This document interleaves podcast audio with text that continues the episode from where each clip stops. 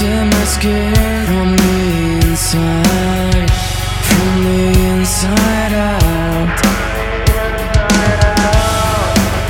Let my fears consume me through these open scars.